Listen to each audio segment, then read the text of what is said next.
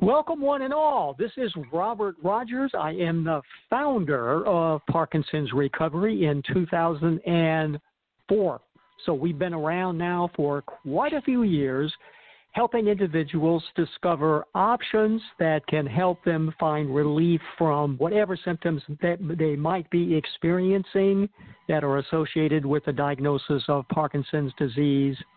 It is my very high honor today to have as my guest naturopath John Coleman. I've known John now really since we founded Parkinson's Recovery many, many years ago.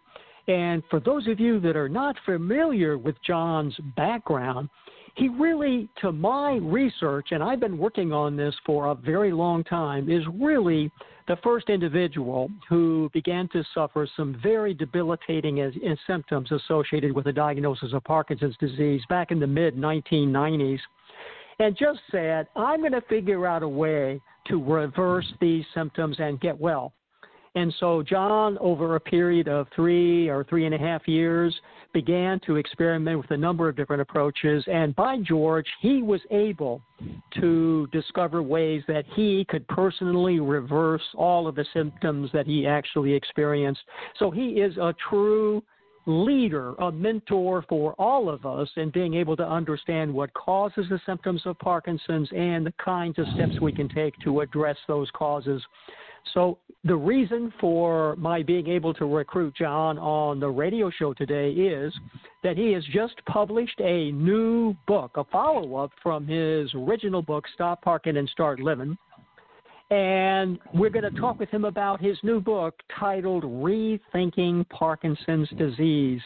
So, John, from the bottom of my heart and speaking for the many thousands of listeners of Parkinson's Recovery Radio, thank you so much for taking the time to be a guest on the radio show today. It's always great to be here, Robert. Thank you for inviting me. I, I was just thinking about our first meeting a couple of days ago, and on Tuesday of this week, it will be 14 years since we first met in Tacoma. So we, we've had a long friendship. We have had a long friendship, John, and you have certainly had a big influence on my own personal thinking about what it takes to heal from these neurological challenges. So, we want to focus on your new book, John. Why did you choose to write this new book, which is titled Rethinking Parkinson's Disease?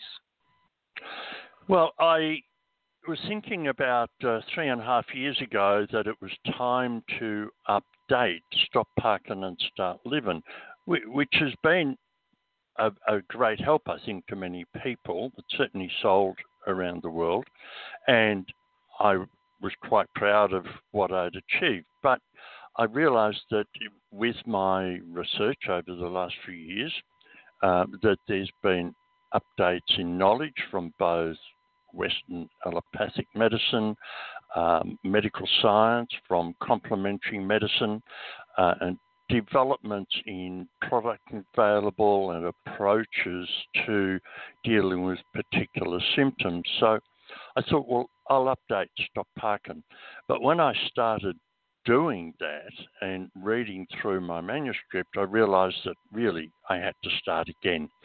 So um, just over three years ago, I sat down and started my first page and developed the first chapter, and it's grown from there like a box of mushrooms.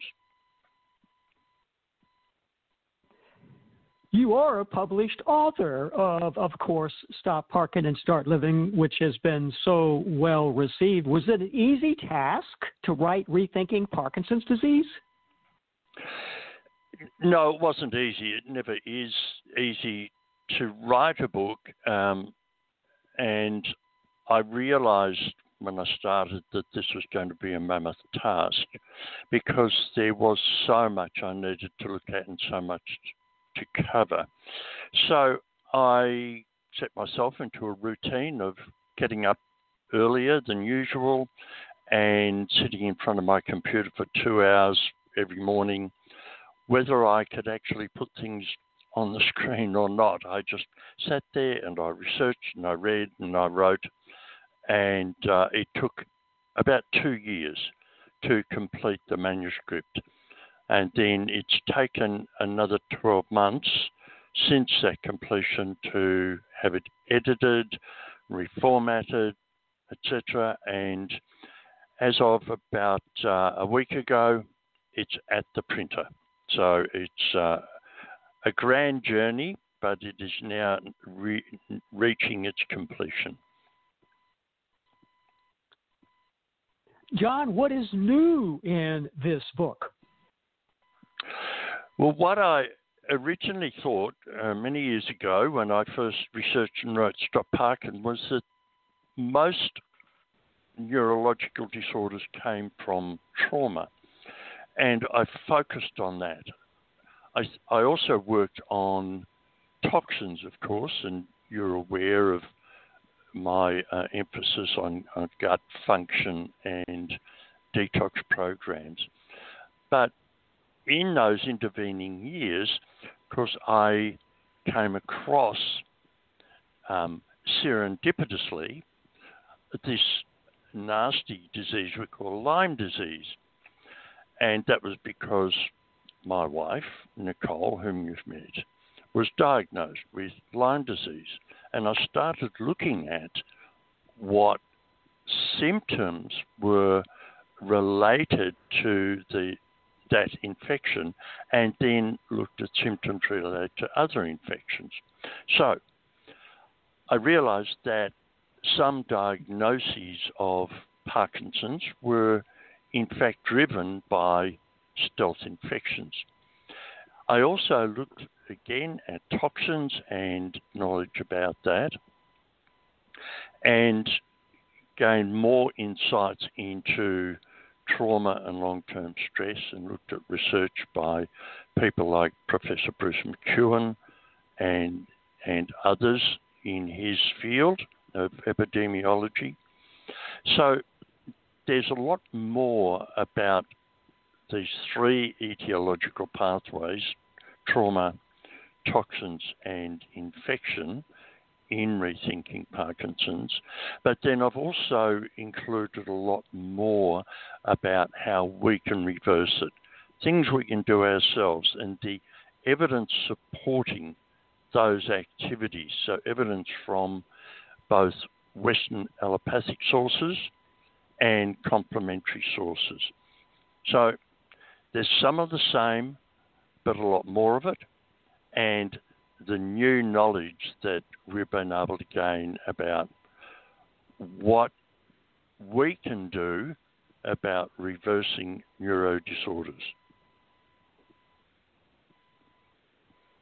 Is the wealth of information in rethinking Parkinson's disease from your own clinical experience, or is there other research as well?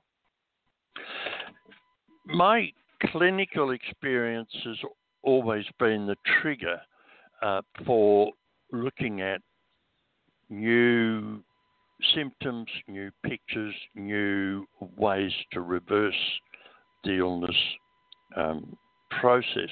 However, one once a clue or an inkling in clinic, then I go looking at what research there is out there to support that. So uh, PubMed became, you know, a valuable bedside reading, but there's lots of research on, in a variety of journals. I subscribe to a number of online medical journals and neurological journals, also to a couple of science research journals that uh, cover biology as well as neurology and um, medical research. So when when you actually read um, Rethinking Parkinson's, you'll see that the references range from um, conservative medical research papers through to some of the um, books and studies that are not acceptable at all to mainstream medicine simply because they do their studies and they look at things in a different way. So there's a very broad range of research included in this book. John Coleman, why is it important to understand the causes of a diagnosis of Parkinson's disease? It's too easy, I think, to focus on suppressing symptoms. And suppressing symptoms makes us more comfortable, but fails in the long term because the illness process continues. If we understand what has caused those symptoms to develop, then we can work on that cause and actually become well. So, when I was ill, and of course, a lot of my journey was error and trial rather than trial and error, but I, over those years, that just working with symptoms wasn't any good. I was very, very ill. But when I found that I had an enormous toxic load from years of living badly, bad food choices, working in a copper mine, working in a photo processing laboratory with all those chemicals, um, smoking, all that sort of stuff, and also with unresolved issues around childhood trauma, um, I realized that this is where I needed to work. I needed to repair the damage caused by those causes, and the result was I no longer have any symptoms. So we know that um, if we have a pain in our foot, for instance, we can treat that pain. We can use analgesics, you know, put on creams, etc. But if that pain is caused by having a nail in our foot, we're not going to succeed unless we actually remove that nail. So, what we need to do when we diagnose with Parkinson's is find out what our nail in the foot is and then reverse that.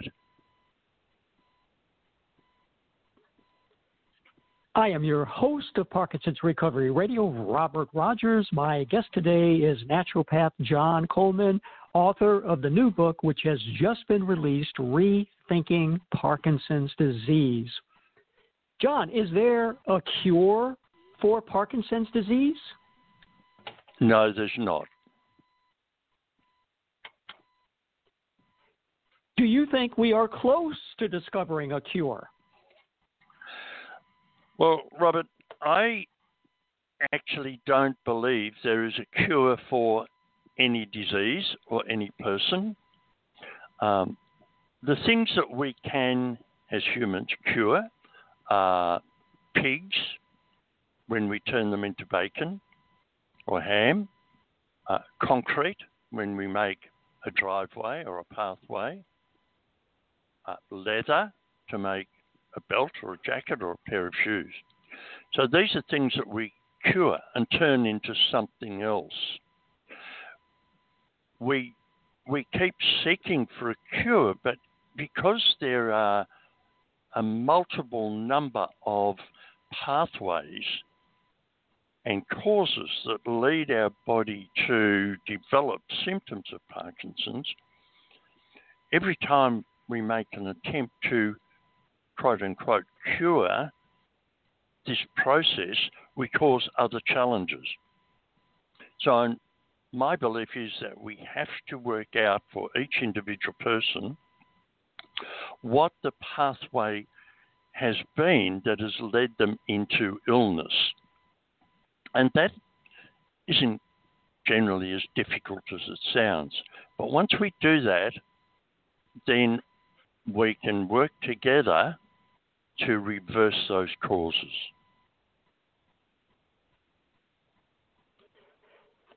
Today, you have no symptoms associated with Parkinson's. Many people will wonder well, how ill were you in the mid 1990s when you were experiencing the symptoms? Was it really that bad? Well, I was what we call uh, stage four on the Hoehn and Yahr scale. So, for those not familiar with the Hoehn and Yahr scale, there are essentially six stages. There's stage zero, which means there are no symptoms. Stage one, when the symptoms are just beginning to be noticeable, usually on one side or one limb. Stage two, when it's starting to spread and becoming annoying. Stage three, when life becomes pretty difficult and it's much harder to help ourselves. Stage four, where we are really debilitated and it's extremely difficult to function. And stage five, where we need um, full time care. So I, I was um, pretty far down that track. On the other major scale, the Unified Parkinson's Disease Rating Scale, uh, which has a total score of 199 um, in all areas, and 40 is considered a serious score on UPDRS, and my score was 127. So, yeah, if I'd been a horse in 1995, you would have put me down. With no symptoms uh, now associated with Parkinson's disease, have you been cured? No, I haven't been cured. And I want to make this very clear. In technical terms, I guess I still have Parkinson's disease. I don't have the symptoms. What I've done is taken away the um, uh, irritations, the nails that cause my body to create symptoms so that I'll pay attention to it. So I haven't been cured. I have recovered my health. I've gone searching for the treasure of health. And I've dived down into the deep oceans and I've climbed mountains and I've dug holes and I've found that treasure of health. I need to continue to live uh, in a wellness situation. I need to continue to stick to the rules that I imposed on myself all those years ago, 25 years ago, and that I also advise my patients to stick to. I need to live a life of wellness in order to remain well. John Coleman, what is the number one or most significant attribute of persons who recover their health? The number one thing is getting our head right. So that is, we must be totally determined to make changes. We must be dedicated to those changes. We must be dedicated to a way of life that will enable our body to respond with wellness rather than illness. So, a very wise woman once said to me, If you always do what you've always done, you'll always get what you've always got. So, if we don't make changes, continue to be ill. So, we have to be totally committed to make changes to our food, our drink, our lifestyle, our relationships. Um, we need to be dedicated to taking what supplements that we may need as determined by our etiological pathways. And we need to be determined to continue that for the rest of our life. And that's what people who've recovered have done. They've made their mind up, they've got their head right, and they've said, this is the way we live from now on because we want to be well. For someone with not a lot of money or resources and who is diagnosed with Parkinson's disease, where can they start to get well? Well, the obvious place, I guess, Robert, is to buy my book um, because that's got a lot of information. So in Australia, it retails at $39.99. That's a very inexpensive start to get the information that some of which you'll get from doctors and a lot you won't process. And you know, the best place to start is with food because for m- most of us who become unwell, we're not eating right. We're not giving our body the nutrients that we need. So let's start with food. Then let's look at what we're drinking. Are we drinking caffeine that triggers off fight, flight, freeze response? Are we drinking soda or too much alcohol? So let's look at the food and drink because we can change that. We have total control. And then there are a number of strategies that we can um, engage in, such as meditation, self love, laughter, singing, dancing, all these things that are gaining more and more traction in the research um, industry or research community as helping to reverse chronic illness. So, get the information. Yes, there's a lot of information online, and some of it is good, and a lot of it is.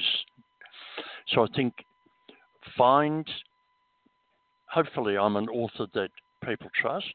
If I am, get the book, read it, and start from step one. And I've got a little um, chapter or section in the beginning of the book saying, here's how to use this book, here's where to start, here's the next step, here's where you move to from there. So it's not rocket science, uh, but it's good science.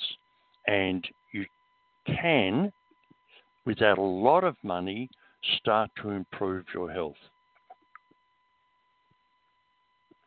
So, can Rethinking Parkinson's Disease, your new book, be used as a self help book? Well, that was the intention um, when I wrote it, as it was with with uh, Stop Parkinson's, Start Living. But Rethinking Parkinson's Disease is definitely a self help book, but it's expanded and it's now become a reference also for healthcare practitioners whether they be medical practitioners with open minds or complementary medical practitioners.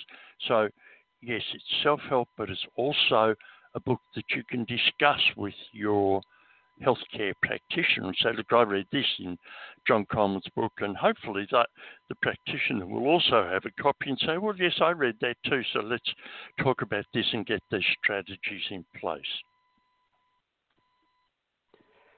A surprising number of listeners of Parkinson's Recovery Radio are naturopaths and doctors and other medical professionals. Is there much information for those types of individuals and healthcare practitioners? Uh, yes, there is. Um, all of it really is is important to practitioners, but there are some sections specifically written for practitioners, but frankly, in all my exploration of colleges and medical schools around the world, I haven't found any college that teaches the etiological pathways that lead to Parkinson's.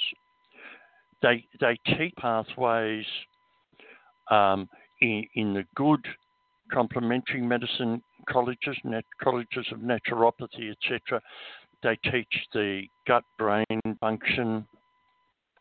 So there's a lot of good information taught in colleges, but they're not teaching the etiological pathways, the originating causes, and how those etiological pathways convert into the symptoms of Parkinson's.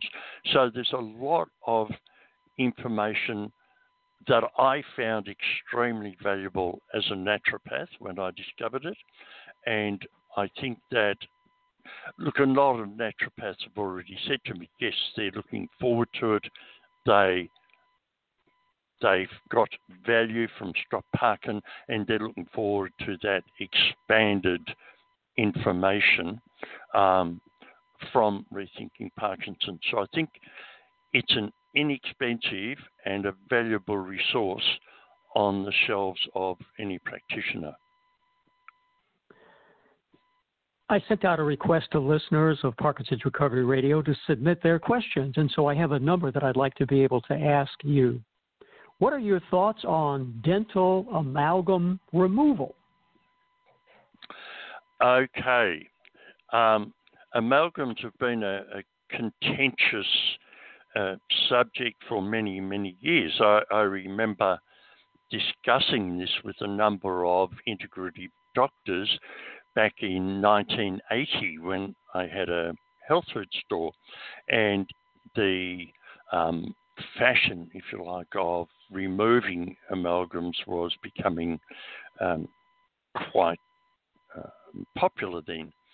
Now, there's no doubt that amalgams contain mercury and aluminium and a number of toxic metals, but the, my thought is that if they are stable and if the tooth is healthy, other, other than the amalgam, we leave it where it is. I've talked to a number of holistic dentists and dental specialists who claim to be able to remove the amalgams with no impact. However, they can't entirely stop the um, expression of mercury vapors and aluminium vapors up through the root of the tooth into the bloodstream. So our mouth and that tooth root is very vascular, so can easily absorb toxins. And when we heat or drill that amalgam, there, there's some fumes are going to be expressed. So my advice is that leave them where they are unless the tooth needs repair, in which case get that uh, filling replaced by something a bit less toxic, but do it at need, one by one, rather than this whole traumatic matter of, of having 20 amalgams all removed and replaced at once, which is, you know, really difficult sitting in a chair for all that time, particularly if there's some tremor or other discomfort. And the trauma to your wallet is also quite extreme. John, what is your opinion about drinking coffee and consuming alcohol? Okay. Um, I put a little note here when I saw that question. What about smoking? Now, uh, okay, coffee is touted as being the prevention and cure for just about everything.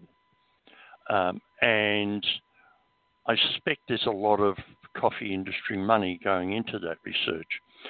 It's only about uh, 40 years ago that there was research, which was apparently good, telling us that smoking cigarettes prevented Parkinson's. And we know what smoking leads to. So, you know, my thought was, well, maybe smoking you don't you don't get Parkinson's because you die of lung cancer first.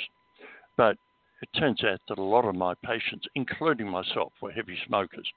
Um, now, as far as coffee is concerned, we know that the caffeine in coffee stimulates the adrenal glands as if we are in danger. That's why it makes us feel good. The fight, flight, freeze response increases our output of adrenaline, cortisol, aldosterone, testosterone, and noradrenaline. If you're in the US, adrenaline is epinephrine, so epinephrine and norepinephrine. And that gives us this adrenaline high that we call it, or the runner's high. So it's a stimulant. And because of that, it can actually briefly reduce some symptoms. Now, caused some people who haven't looked beyond the symptoms into um, saying, well, it makes people better. If you drink coffee, it makes people better. Or if you drink coffee, you're less likely to develop Parkinson's. Now, the fact is that about 95% of my Parkinson's patients were coffee drinkers. All right, 95% were coffee drinkers. It didn't stop any of them, including me, from developing Parkinson's. So there's a big challenge in that research. So we know that trauma and uh, high stress is a basic etiological pathway leading to Parkinson's, and coffee and caffeinated teas, while they're high in antioxidants, are also caffeinated and have tannins in them, which stimulate adrenals and stimulate an artificial fight, flight, freeze response. A much healthier alternative is something like rooibos tea, Uh, uh, South African red bush tea, which has got a greater antioxidant activity than coffee or green or black or white tea and has no adverse effects at all. And in fact, I just finished a lovely cup of that uh, during the first part of this uh, interview. Now, alcohol. Alcohol can be a social interaction in really small quantities. It has a slightly calming effect. However, if we exceed a very small quantity, we start to cause dehydration, particularly in our nervous system, in our brain. So, what I call a small quantity would be one small drink three times a week. You know, a shot of whiskey, a small beer, uh, a glass of wine three times a week. Um, that's acceptable, social, perhaps a little calming. Once we get beyond that, we're starting to cause dehydration, and that is damaging. John Coleman, what about dyskinesia? Yes, I'm asked a lot about dyskinesia. What we need to realize is that the most most dyskinesia is caused by medication. All right. Now, people in late stage Parkinson's, if they are not treated with medication, will eventually develop dyskinesia. But everyone is treated these days. Once they're diagnosed and over long term or with high dose Parkinson's medication, whether that be levodopa, dopamine agonist, COMT inhibitors, MAOB inhibitors, we will develop dyskinesia because of the action of the medication. So, how do we eliminate dyskinesia? We eliminate medication. And we can't just stop medication obviously. So I'm not encouraging anyone just to give up Parkinson's medication because it plays a valid role in the treatment of Parkinson's.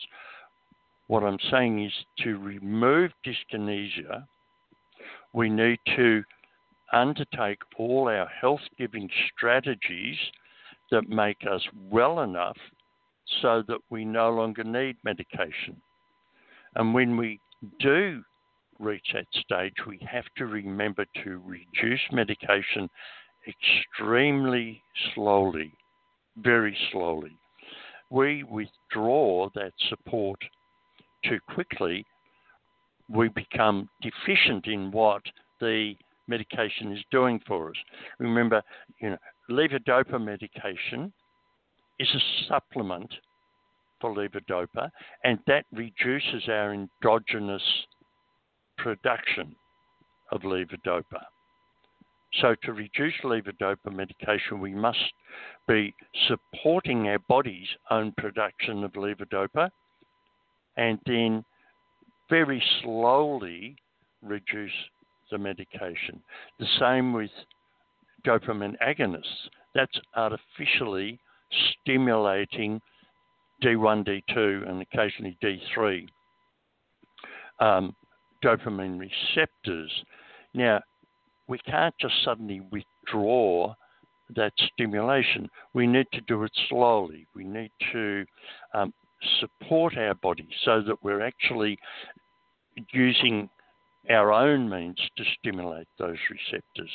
So, in short, because I've rambled on here, but in short, if we're going to reduce dyskinesia, we have to become well enough to slowly reduce medication, and then dyskinesia will be reduced and eventually go away altogether.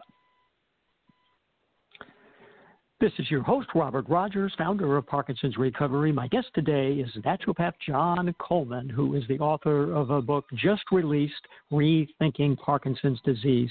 John, this listener has three topics that they wanted to know a little bit more about, and that is about the use of peptides, NAD, plus, and ketamine sessions. Okay. Um, what we're really talking about here is uh, food and drugs. Okay, so peptides are small proteins, and we need a lot of protein um, to rebuild, to create neurotransmitters. So, all our neurotransmitters are made from amino acids, and we get amino acids by eating good quality protein. Now, is it useful to supplement tides and or protein? Well, yes and no. Uh, in our first priority must be consuming food that is good for us, that creates wellness.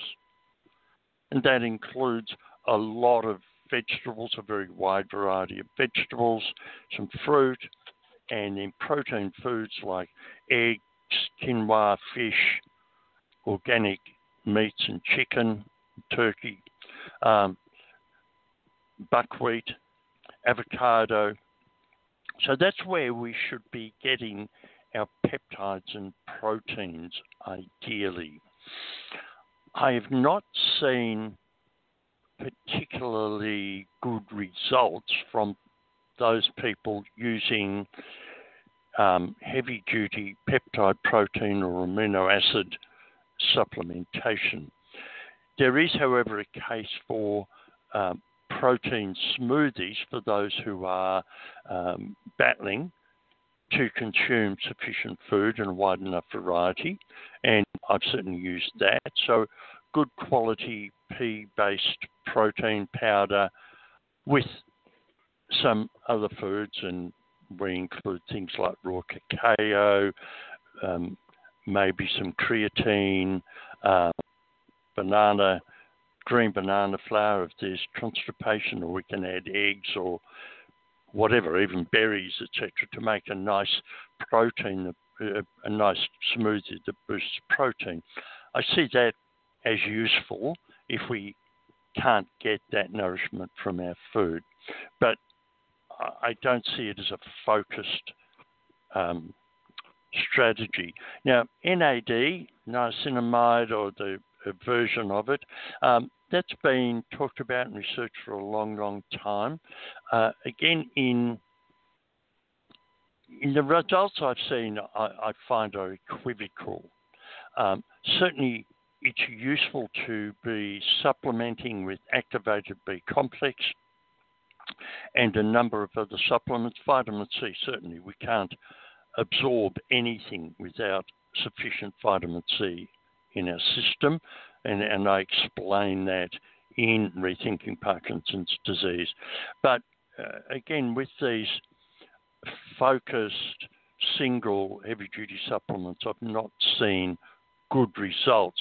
Um, other than occasional symptom relief for a short period of time. Now, ketamine, ketamine is a um, um, it's a drug that's used for sedation. That was the word I'm looking for. Sedative. Um, it's a sedative. It's been used legally and illegally for many, many years to slow people down, to sedate them.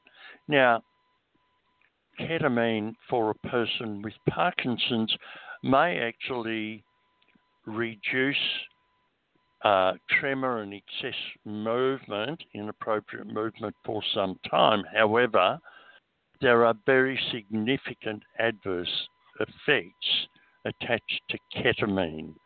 And frankly, the adverse effects are worse than the disorder. So I would avoid it.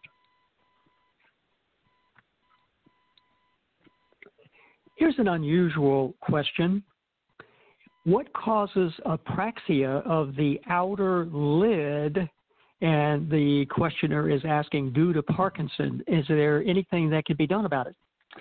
Um, well, yes, the simple answer is get well. Um, apraxia is, is a very complex syndrome. Um, now, yes, it can be associated with some of the intermediate symptoms of Parkinson's, in that some apraxia is caused by a dysfunction in the um, basal ganglia of the striatum nigra. So that's associated with some of the symptoms of Parkinson's too.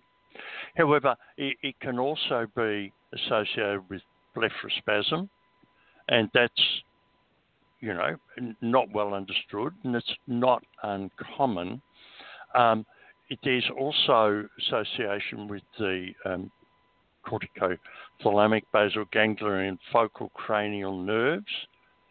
So um, it's not necessarily caused by Parkinson's, it may be associated with what has caused the Parkinson's symptoms in that particular person.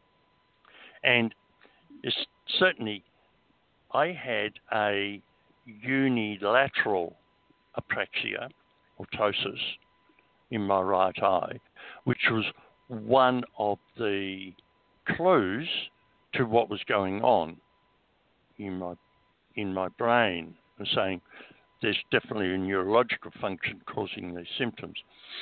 So um, this, it's also uh, the brain stem can be uh, involved. So if there's been a head injury at any stage, or if there is uh, an infection which is damaging the brain. So some of the stealth infections like Borrelia burgdorferi, uh, whether it be the actual Lyme disease or Borrelia garinii or Queenslandica or Alexandria or Miyamotoi, can all affect cranial nerves and that can cause apraxia. So it's really important to take a note of these symptoms and then look at what the background is, what's actually causing this plethora of symptoms. What is the background? You know, um, are there periods of stress either during pregnancy or, or in childhood or in teenage years? And what were those stresses? What were those traumas? Has there been contact with toxic chemicals? And we all contact toxic chemicals, of course, but has there been significant contact with glyphosate, lead, mercury, arsenic, aluminium, etc. Um, and is, is it likely that there is an infection? And there's a simple assessment tool in rethinking Parkinson's disease that helps uh, a patient decide whether they may have been affected by an infection. It's not a diagnostic tool to say it's this infection, but it's an assessment to say, well, look, I've achieved this score, and so that means I really need to seek out more information from a healthcare practitioner because it looks as if I could be affected by a stealth infection. And, many of those infections affect cranial nerves, which can cause apraxia. So I'm sorry, it's not a simple answer. Uh, the, the best answer is go on the journey of wellness and apraxia will disappear. John Coleman, you've discussed the importance of diet and made some very specific recommendations on good foods to eat. Could you summarize your recommendations for a good diet? Absolutely. So, I like to I like to discuss it in terms of food choices rather than diet, although we do use the term a lot.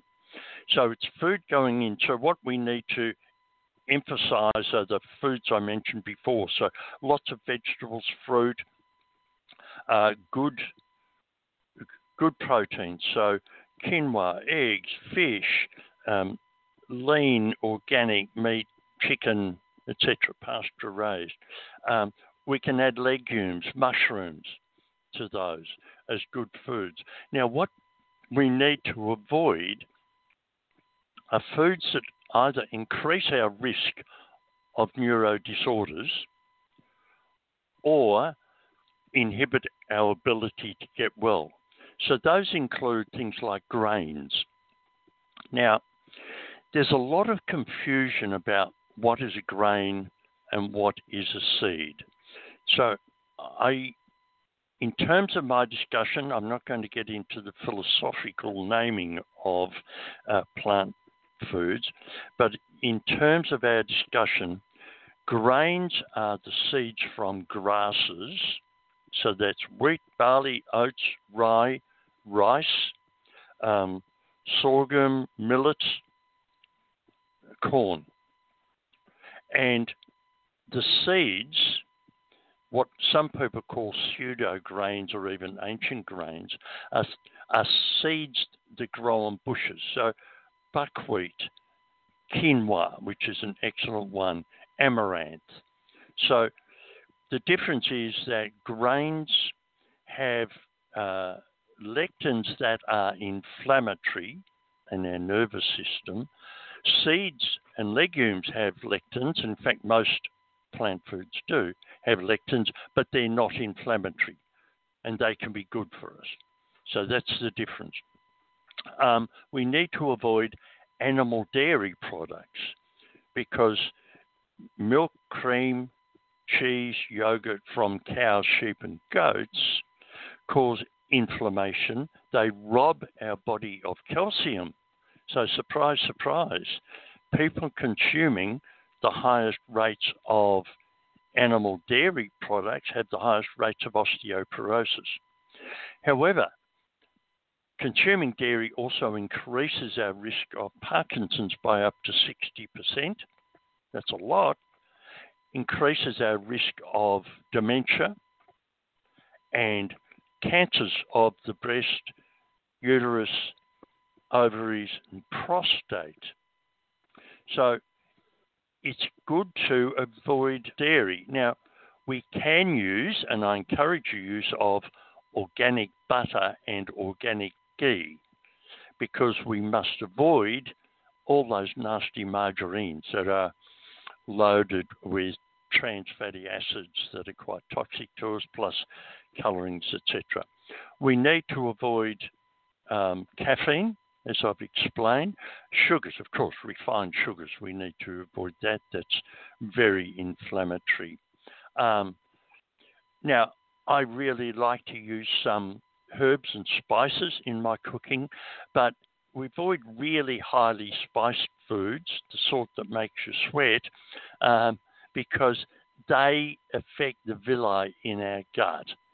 So the really hot spices. So it's nice to have that bit of warmth and flavor and variety, but avoid the really hot spices. And processed foods. Look, always read the labels on packaged foods. Three quarters of the food in our supermarket should not be called food. It's simply processed stuff put in fancy packages to make us buy it.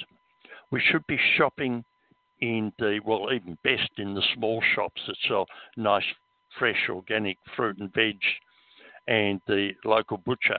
But if we're shopping in supermarkets, shop in the aisles where those fresh fruit is and the fresh vegetables and all those lovely and the fresh meat. Now, do I buy some packaged foods? Yes, I do. I buy um, sometimes some gluten free organic uh, pizza bases if I'm too lazy to make my own, so occasionally buy that. We buy some packets of cacao and we buy some packets of buckwheat flour, um, um, tapioca flour, coconut flour, etc. So yes, we buy those packaged foods, but in general, you know, we should eat fresh and local and lots of variety in colour. John, how can people purchase your book? Okay, there are a number of ways. Firstly, they can go to my website, which is returntostillness.com.au, um, and uh, there's a, an online purchase there. Uh, I've just found that it is also available on Amazon. Um, actually, one of my um, uh, inquirers, Bob, found that. Thank you very much. And that's uh, a great way for people outside of Australia to purchase. Um, it's um, so look on Amazon. It's also available for people in Australia. They can call my office on uh, 03 1737 and we'll take all your details. So it's on special now in Australia at uh, $25 plus postage until the 31st of October. And then from the 1st of November, it will go to its full retail price of $39.99. So, yeah, quite a number of ways to buy it. John Coleman, as people reflect back on this interview and this discussion, which has been most fascinating and illuminating one week from to now, what would you most like people to remember about this interview? To remember that they can get well, and 80% of getting well is up to you as the individual. Find the causes of your symptoms and then develop strategies to reverse those. And you can live well like I do, and Lionel and Roger and Franca and Elizabeth and Marg and all those other people who've done it. You can get well. John Coleman, thank you so much from the bottom of my heart and the bottoms of the hearts of the many thousands of listeners of Parkinson's Recovery Radio for taking the time today to be a guest on Parkinson's Recovery Radio. It's been a great pleasure, Robert. Thank you for the invitation. I look forward to catching up with you again in the future. As do I, John. And that's what's happening here on the shores of the Puget Sound, where all the women are smart, all the men are all the women are handsome, and all of the children are truly loved. Know that by the simple fact that you've listened to this amazing and illuminating interview with naturopath John Coleman, that indeed you are traveling down the road to recovery successfully. Thank you so much for being a part of the Parkinson's recovery community and joining the community of individuals who know in their heart, mind, and souls that recovery is indeed possible once you set the intention to make it so. I'm Robert Rodgers, founder of Parkinson's Recovery, and your host today. Please take the time to listen to the many hundreds of radio show interviews that we have done over the past decade. You'll find some fascinating suggestions and insights about how you too can find ways to reverse whatever symptoms you currently experience. Thank you so much for joining us today. Goodbye.